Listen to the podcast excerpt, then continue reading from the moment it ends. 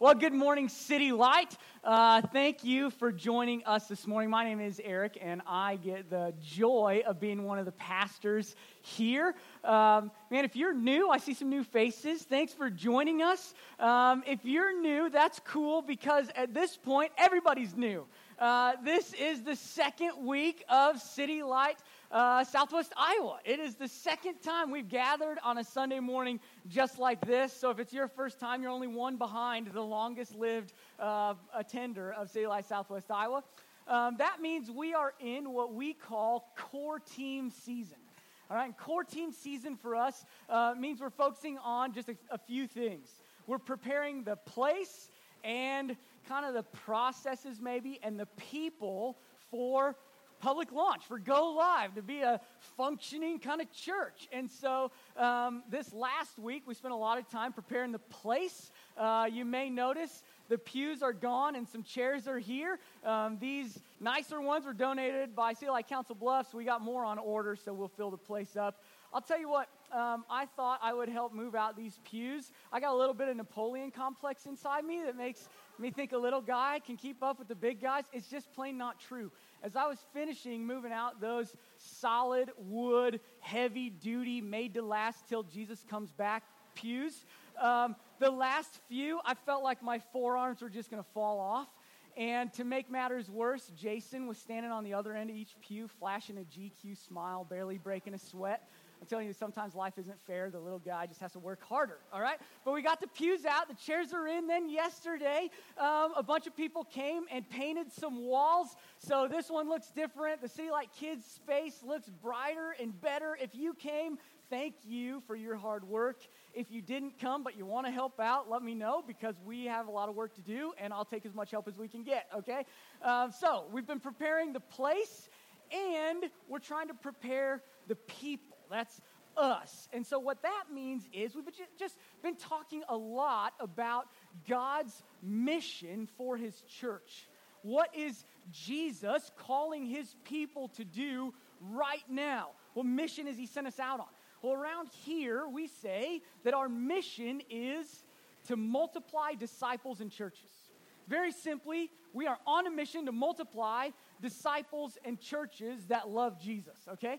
And so that's why we're planting this church. That's why we're painting this building. That's why we gather on Sunday mornings here and scatter throughout the week in city groups. That's why we're going to be feeding free food on Emerson days to people that don't go to our church. That's why we're always praying for more opportunities to get to talk to people who don't know Jesus about Jesus because we're on a mission.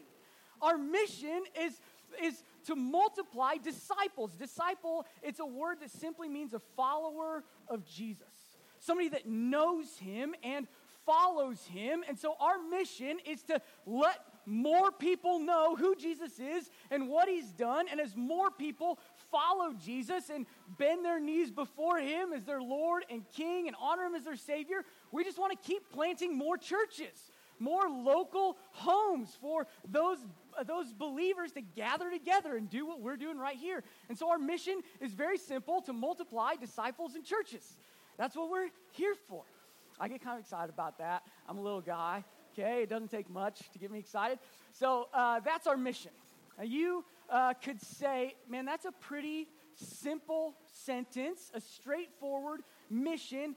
Any church, maybe every church ought to claim that as their mission multiply disciples of Jesus Christ and churches for his glory, right? Uh, but churches approach that in all kinds of different ways. The way they pursue that mission can look very different, right? Some send missionaries overseas, others go door to door and knock and hand out tracts. Some use organs, some use fog machines. Some sit in pews, some sit in chairs, some sing new music, some sing old music, some have potlucks, some cater food in. There's all kinds of ways that people can pursue the mission of God. And so you might ask this morning, how do we do it? How are we going to pursue this mission to multiply disciples and churches? What makes City Light Southwest Iowa unique? What marks us as a body? If you were to ask me that question, my go to answer would be our core values. We have four values that are so near to us, so foundational to who we are, that they kind of inform how we function as a church. They guide us as we make this Jesus that we love known to the world around us. And they go like this down, up, in, and out. Down, up, in, and out. There are core values. And you might say, Eric, that's not very helpful. it doesn't make a lot of sense, right? It's like my uh, youngest son, he's three. He hauled off and smacked his older brother in the face just earlier this week. And so I walked up to him and I said, Ivor, why did you slap your brother? And in a dead serious tone, he looked at me and said, Because I did, Dad. Right? That's not helpful. That's not an answer. I was looking for an explanation and did not get one. I didn't want vague, I wanted a reason. And so, if you guys are looking for an explanation of down, up, in, and out, I'm going to do better than Ivor did, okay? I will, uh, let me take a moment and explain this. Down is the gospel. It's the good news that God stepped out of heaven um, by sending his son who put on flesh like ours. He was born of a woman, lived a life just like we do, breathed air like we do, ate food like we do, and then died like we do. But he, unlike us, didn't stay dead. He rose again to new life and now offers that life to men and women like you and me. We would say the gospel is the good news that God saves sinners through the life, death, and resurrection of his son, Jesus Christ. That is maybe the corest of the core values for us. It guides everything else. Down is the good news that when we couldn't rise up to God, he came down to us. Up is formation. Um, when we talk about formation, we mean the goal of the gospel isn't just to save us from hell, it's to renew us in life and character until we become like Jesus, until we're made into his likeness. In other words, um, we become like him. And so around here, we say that the gospel, that good news that God came down to us, it isn't just the ABCs of the Christian life it's the A to Z of the Christian life. So the gospel is good news that invites us into the family of God. When you put your faith in Jesus, then you are changed. You're invite you become a part of the family of God. And yet that, that's the ABCs. It's the beginning, it's the front door. And yet the gospel doesn't stop there. The gospel is the good news that invites us in, and it's also the good news that sustains us every day after that first day. We live by it and find hope in it in every day, in every circumstance. It's the beginning until the end, the A to Z of the Christian life. The gospel shapes us, informs us from the beginning to the end. That's up, formation. In is community. Um, the Bible often talks about the church as a family. We're made to be brothers and sisters in Christ.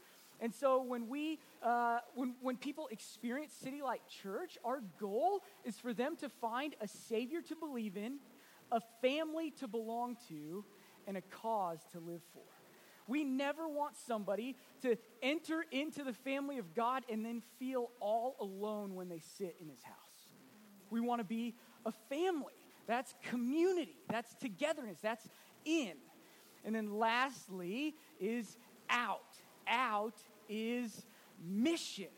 Um, when we talk about out, we often quote a guy named Emil Brunner. He said this The church exists by mission as a fire exists by burning. Right? What that means is you don't have a fire unless something is burning, and you don't have a church unless somebody's on mission. You tracking with me? So when Jesus came to earth, he said he came to seek and save the lost. He said it's not the healthy that need the doctor, but the sick. Which means when Jesus came, he was on the lookout to find people who were lost, who were wandering and wondering, who could help me? I'm all alone. I need somebody else. Jesus was on a mission to find them and he was on a mission to heal those who were broken. And if finding the lost and healing the broken was good enough for Jesus to be about when he walked this earth, it's certainly good enough for his people to be about when we walk on this earth. So that means mission is not just a committee in the church or a ministry that a few people do. It's not done just by paid staff and really good volunteers. Mission is the very heartbeat and lifeblood of our church. The church exists by mission like a fire exists by burning. Down, up, in, and out. The gospel, formation, community, and mission, those are our core values.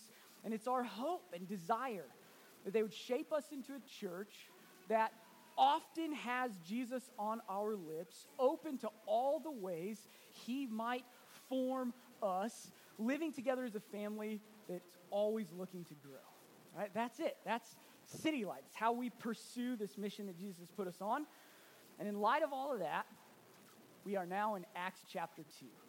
We are going through Acts this fall. Um, we aren't smart enough to plan stuff like this, but we put together a preaching calendar at the end of last year, not knowing we would be planting a church right now. And we are now in Acts chapter 2, talking about what it was like for the very first little body of believers to follow Jesus. And now we're a new little body of believers trying to follow Jesus. Perfect. And so this week, we're going to be looking at Acts chapter 2, this description where Luke gives us a brief but beautiful account of how these early Christians responded after Jesus had poured out his spirit and Peter had preached the word and 3,000 people got saved. Okay? Um, I think that we see in this passage all four of our core values on display. I think we see all of them. So this week we're going to look at down and up, and next week we'll look at in and out, and then we'll continue through Acts. So that's the plan. Let's start with down. Okay? I think we see down right away, right off the bat. Look at Acts 2 42 with me again. It'll be on the screen. And they devoted themselves to the apostles' teaching and the fellowship, to the breaking of bread and the prayers. This new little church devoted themselves to four things. The first among them was the apostles' teaching, which begs the question what were the apostles teaching? What was their teaching, right? I would suggest to you today that what they were teaching is the good news of the gospel of Jesus Christ. Now, if we're fair to God's word, they taught a whole lot of things. It wasn't just that. They talked about uh, things like friendship and relationships, sex and marriage, parenting, eating, drinking, baptism, communion, leadership, conflict, suffering, sacrifice, and the list goes on and on and on the variety of things they talked about is evident of the variety of people that they were talking to. This wasn't just one kind of person they were talking to Jesus about, it was all kinds of people. They talked about Jesus with poor people and rich people, city people and country people, religious people and rebellious people, old people and young people, people who were in prison, people who were free, men and women. They told everybody about Jesus. But no matter who they were talking to, or where they were talking, we see one common theme, one central message, and that message is Jesus saves. It's the good news of the gospel, and I don't want you to take my word for it. I want to show it to you from the Bible. So, Acts chapter 8 says this about Philip. Then Philip, he was a follower of Jesus, opened his mouth and beginning with this scripture, it was a passage from Isaiah, he told him, him is an Ethiopian guy from a country Philip uh, was not from. Okay, this is a, a guy from far away. He's in Philip's land. He has this scripture open. He's looking at Isaiah. From that passage, Philip told the Ethiopian the good news about Jesus. He went straight from there to Jesus. He had one message he was trying to get to, and he got there. That was Philip. Then there's Peter. Peter wrote this in his letter, 1 Peter Blessed be the God and Father of our Lord Jesus Christ. According to his great mercy, he has caused us to be born again to a living hope through, catch it, the resurrection of Christ from the dead. We have a new living hope in Jesus because death couldn't hold him down. Same gospel. Okay, John. In this, the love of God was made manifest among us. It was made clear to us. It was made known to us that God sent his only Son, that's Jesus, into the world so that we might live through him. There's life in Jesus, the one God sent to live among us. Same gospel. Okay, one more. Paul. For I delivered to you as of first importance what I also received that Christ died for our sins in accordance with the scriptures, that he was buried, and that he was raised again on the third day in accordance with the scriptures. Do you see it? There is a common theme all of the early leaders of the church taught one central message of first importance. It was the good news of the gospel of Jesus Christ. Now, the Bible often calls this message the gospel, okay? That means the gospel isn't just a style of music, it's not just Matthew, Mark, Luke, and John. The gospel is the good news message of new life in Jesus Christ. So around here, if we were to, if somebody were to ask us what is the gospel, we would say it this way, a summary. The gospel is the good news that God saves sinners through the life, death, and resurrection of his son Jesus Christ. The good news that God saves sinners through the life, death, and resurrection of his son Jesus Christ. Now, listen, Philip and Peter and John and Paul and all the others are saying there is one message of first importance and that message is not a command to follow a lot of rules. It's not a call to be your best self with God's help. It's not a commission to do more for God so that He will like you better. That message of first importance is the gospel. It's an invitation to give your life to Jesus no matter where you are, no matter what you're going through, no matter what you've achieved or what you've struggled with, no matter your joys or your sorrows, no matter where you've lived or what you've done, no matter your history or your baggage. The good news of the gospel is an invitation to give your life to Jesus Christ, the only one who can make it right now and forever. That's the gospel. And it is good news. Friends, every religion that is and ever was recognizes that there's something wrong with the world. That much they get right. Anybody can look around and see that things are not the way they should be.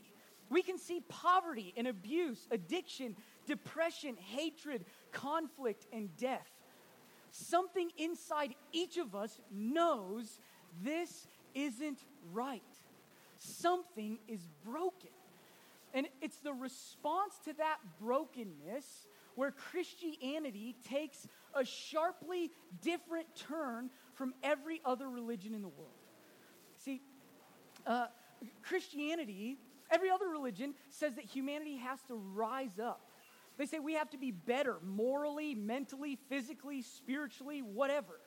We have to somehow try harder, do better, and be more. If we could just do enough or be good enough, we might find a way to save ourselves. Christianity isn't just different than that, it's the opposite of that. The Bible says we cannot get better, we cannot rise up. We are by nature sinners. So, getting better on our own would be like trying to change our very nature on our own. Think an apple tree deciding one day to bear oranges. Think a Ford Taurus uh, trying to gas up at a Tesla charging station, right? It just doesn't work. That can't happen. By nature, they are different things. We cannot save ourselves no matter how hard we try or how much we do. The Bible says we need a Savior.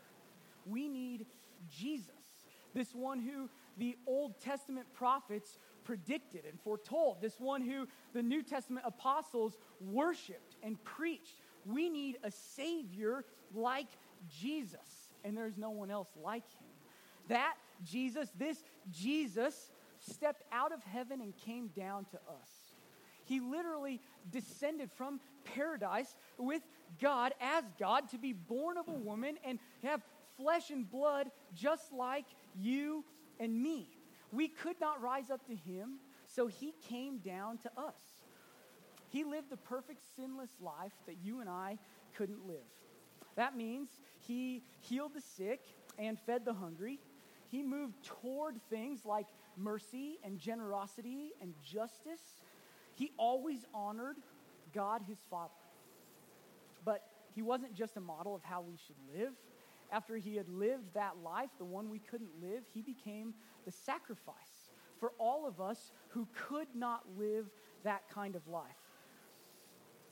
Jesus was falsely accused and convicted of rebellion. See, the very thing that we do when we by nature rebel against God, Jesus, though he never rebelled, was accused and convicted of rebellion and then executed by crucifixion on a cross.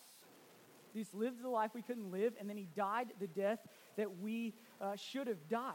See, he was the uh, uh, righteous one, and we were the rebels. He was the innocent one, and we were the guilty. Yeah, he died for us on our cross and then laid down in our grave.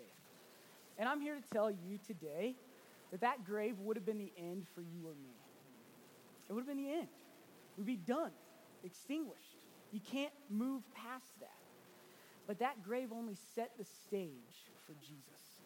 From that grave, God's purpose and plan and power to save his people was put on great display. Jesus' body, dead and lifeless and decaying, wrapped up tight in burial clothes, lying motionless on the cold, rocky floor of that dark tomb, that body of Jesus having been there for three days, breathed again. He filled his lungs with air again, took that breath, stood up out of that, uh, off of that rocky floor, that Jesus with new life let the light of the world break through the darkness of that tomb.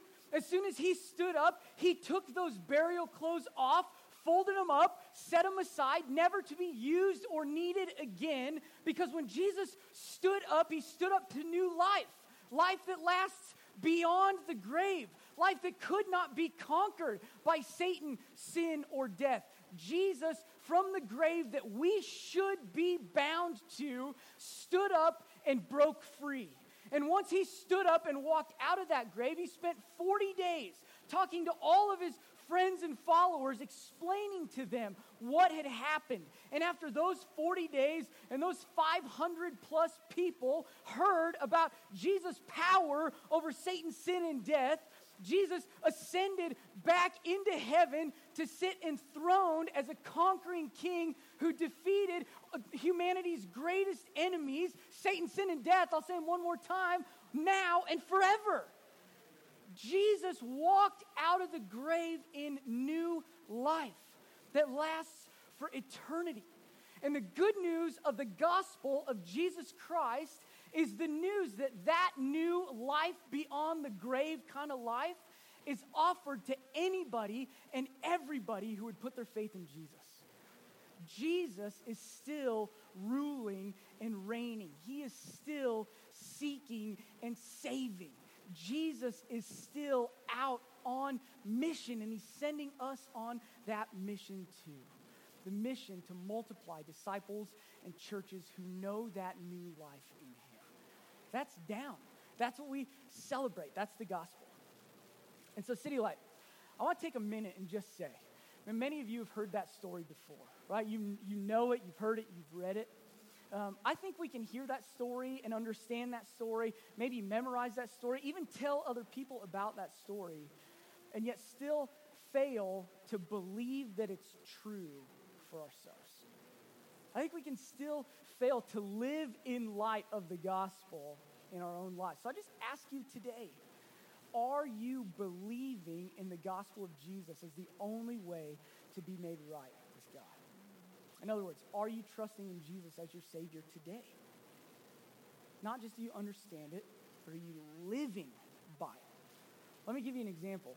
Um, I went to uh, Hy-Vee with a friend of mine named Bill uh, a few weeks back. And Bill saw a friend there and he introduced me to his friend. Hey, this is Eric. He's one of my pastors.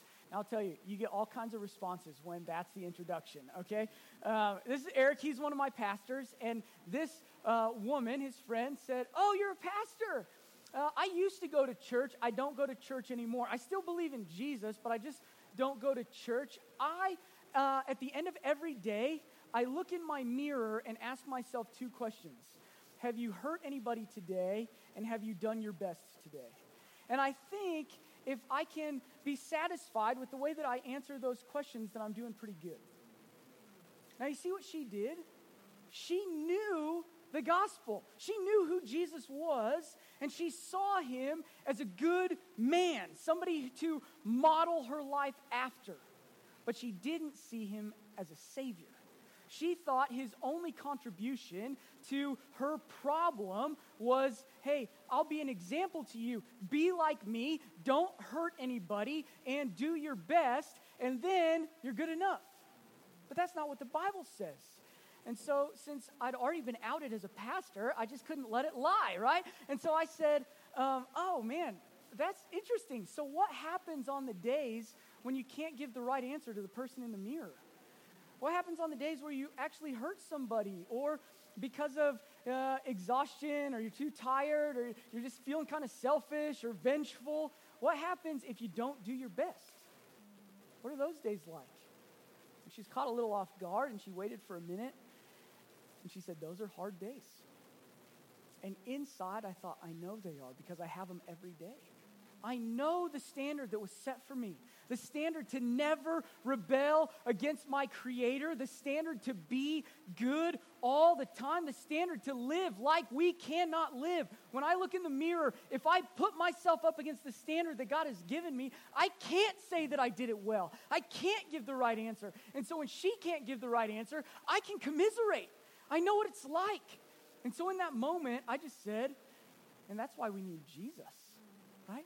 He's the only one that can give the right answer all the time. And when He lives in us, then we get to have His answer.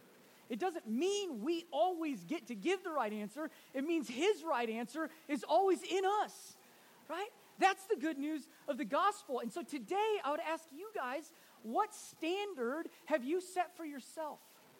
Is it don't hurt anybody and do your best? Is it don't drink that drink again? Is it don't look at that image on the screen again? Is it uh, uh, you need to be a good person, or you need to give enough money, or you need to not use the, the wrong language, or hang out with the wrong people, or you need to dress the right way? What is it in your life, a standard that you've set that you think, man, if I just do that, then I'm okay? When we do that, we're setting our own standards for ourselves by which we get to save ourselves. And I'm just saying, man, City Light, we are broken people living in a broken world. And even when you pick your own standard that you think you can live by, we still fall short. We cannot rise up. And so it is good news that God did not leave us on our own to save ourselves. It's good news that when we could not rise up, God sent his son down to us. There is no one who can save like Jesus. So, City Light, today, if you've not turned to him, if you've not found joy and life in Christ, today is the day. Turn to Jesus. Nobody can save like he does. The good news of the gospel is that God saves sinners through the life, death, and resurrection of Jesus Christ. The apostles taught it, the early church was devoted to it. It's the power of God for salvation, and by God's grace, City Light Southwest Iowa will never stray from it. That's down. Okay, up. Up's not going to take me as long, okay? I get caught up. Uh, that was down. This is up. I think in Acts 2, we're going to see both. So we see the gospel, and then we see up. Now remember, up is formation. Up is being made into the likeness of Christ. The Bible word for it is sanctification. What that means is we just believe the Bible when it says that when we put our faith in Jesus Christ, we become more like Him. that, uh, that movement toward mercy and generosity and justice, uh, that movement toward seeking and saving the lost and healing the broken, we actually get to start doing that by the power of Jesus inside us. We're made like Jesus, we're formed. And so I just would say we've all been formed, right? We know what this is like. We've had these experiences. When I got married, um, I had never had a cavity, okay? Uh, track with me, I'm, I got a point. I'd never had a cavity, and it wasn't because I was committed to good oral hygiene. Okay, when I started college, I bet if I brushed every other day um, for a stretch, that was a good streak for me. Okay, and don't judge me right now. You don't even know about my flossing habits yet. Okay, it, it was bad. And so uh, I started um, getting interested in this girl, Sarah, who's now my wife. And after I started hanging out with her, um, she's had this conversation with me about how gross my lifestyle was. And so I started brushing once a day, okay, after that. And, uh, and I, I, we got married by God's grace and miracle. Um, and so then uh, I was 28 years old. I'd never had a cavity, and I got this really bad cold. And I coughed all the time. It'd keep me up at night. It'd wake me up from my sleep. And there were these little red cough drops that would uh, give me relief. And so one evening, I popped one in my mouth and I accidentally fell asleep with that thing tucked between my cheek and my teeth. And I slept all night long. It was great. And so I did what any normal person who's not committed to good oral hygiene would do. I just started tucking that thing between my teeth and my gums every night. And I slept like that for like a month. And you can imagine the next time I went to the dentist, um, she had some information for me. I had gone from zero to five cavities in one fell swoop. I, I had five of them, and that was not good news. That information formed me because I don't like people drilling into my teeth, and I don't like pain when I eat ice cream. And so now, uh, at least five times a week, I try to brush twice a day. Okay, and I never sleep with anything in my mouth. She said that's actually a choking hazard too, so it's not just bad for your teeth, uh, you could die. So, see this combined force of a crush and a marriage and several cavities, it changed me and shaped me. I think something similar happened to the believers in the early church. The combined force of the Spirit of God moving and the Word of God being preached and this body of believers taking shape, that combination formed those people. Look at Acts chapter 2 with me one more time. And they devoted themselves to the apostles' teaching and the fellowship, to the breaking of bread and the prayers. How did those people respond? They devoted themselves.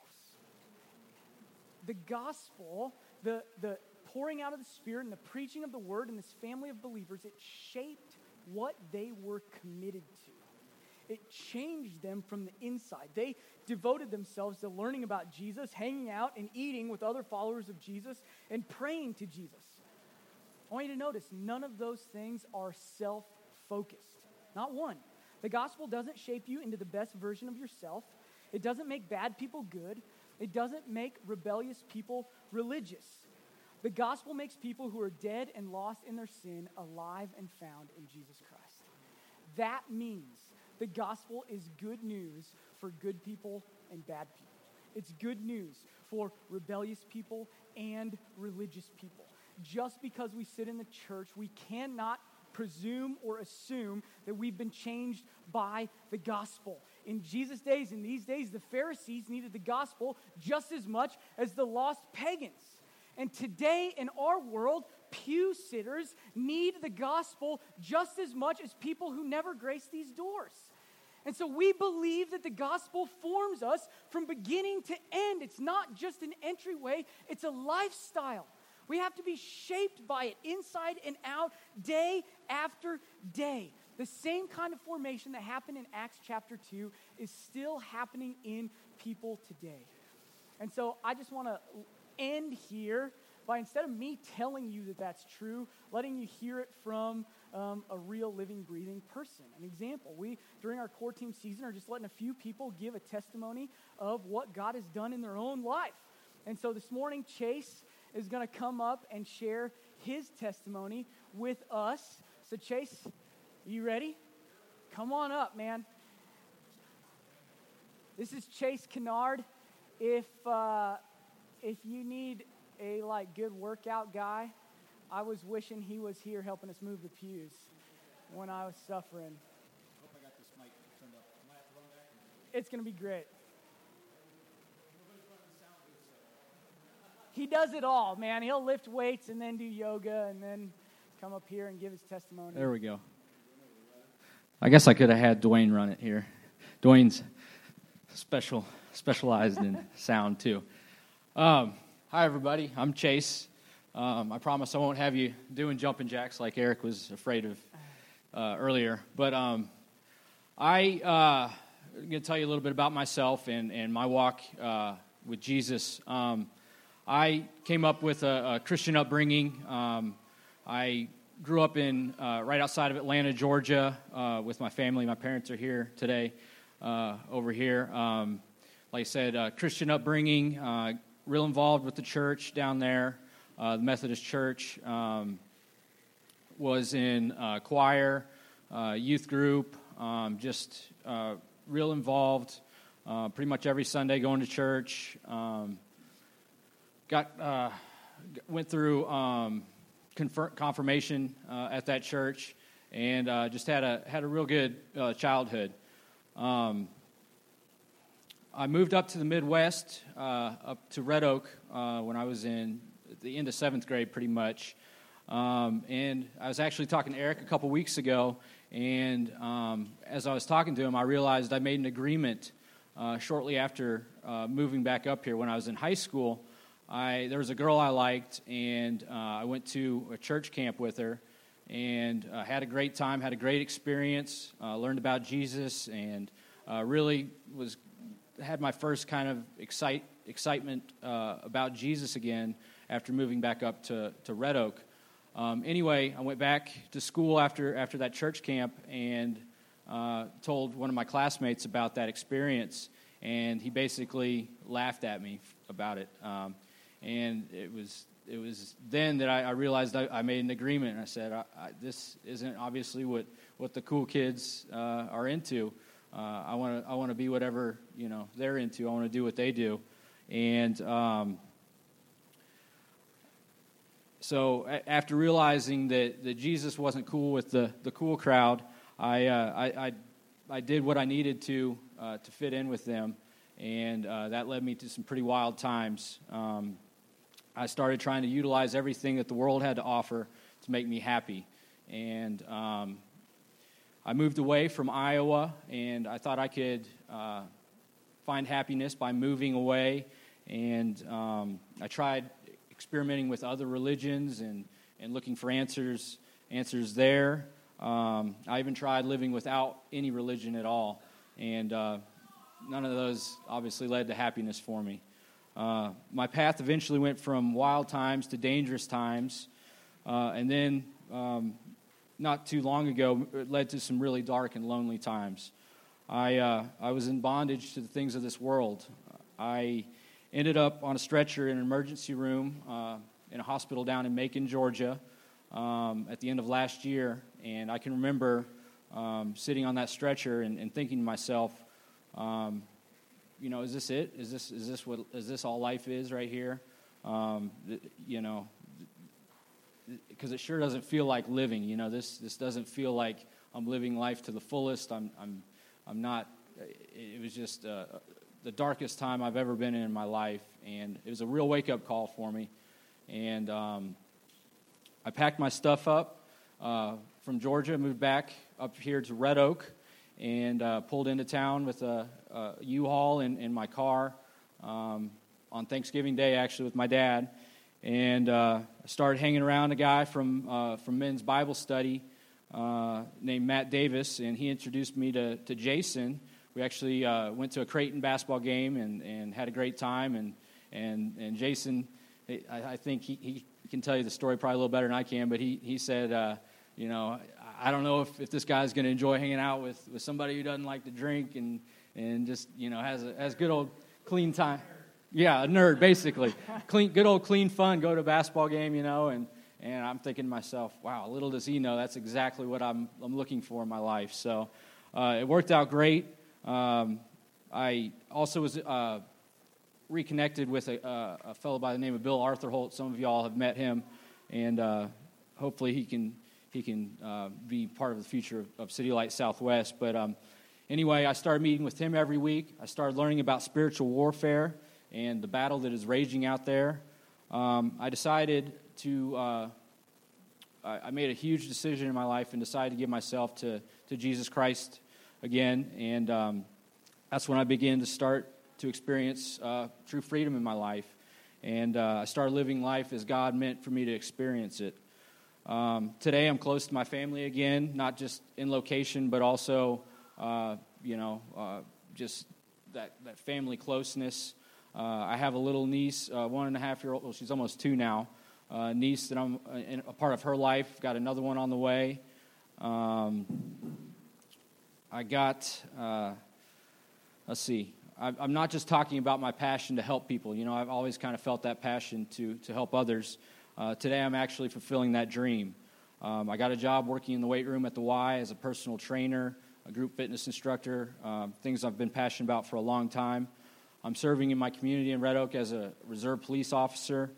Um, and most importantly, uh, I've been able to get involved and active with, with a church. Um, City Light uh, has provided a church family that I've always wanted. Um, you know, it's it's something that that I've I've craved since since I for as long as I can remember, and I've just never been able to take that step. I've never felt comfortable enough to take that step. Well, the people at City Light have allowed me to do that, and um, they've made me feel comfortable. They've they've welcomed me with open arms. Uh, Eric, Doug, uh, all, the, all the guys and, and, and gals at, at, at, City Light, they've just been so welcoming, and it's, it's been a great experience. Um, I've gotten involved with the core team uh, planning of this church. Uh, obviously, I'm doing the sound and video. Um, you know, it, it, I look back at things, and it's really, truly amazing um, that I'm getting my feet dug in with my faith in Jesus as a church is being planted, and I'm able to be a part of of a church from pretty much the ground up, and it's just been uh, unbelievable. Um, so I, I, know I've been talking for a little while here, but um, I just want to end by saying that you know I, am finally letting Christ do His work in me, and uh, He's been wanting to do that work for a long time. Um, so in closing, I, I challenge all of y'all to look inside yourselves and see if you're letting Christ do His work in you. If not, there's there's no better time than now. Um, I, I, can I can vouch for that. I, I waited uh, a long time to do that, and um, you know, it, it, it's it's not worth waiting for. You know, why not experience life to the fullest now? So uh, you can do that by accepting Jesus into your heart. Uh, thanks, everybody, and thanks, Eric.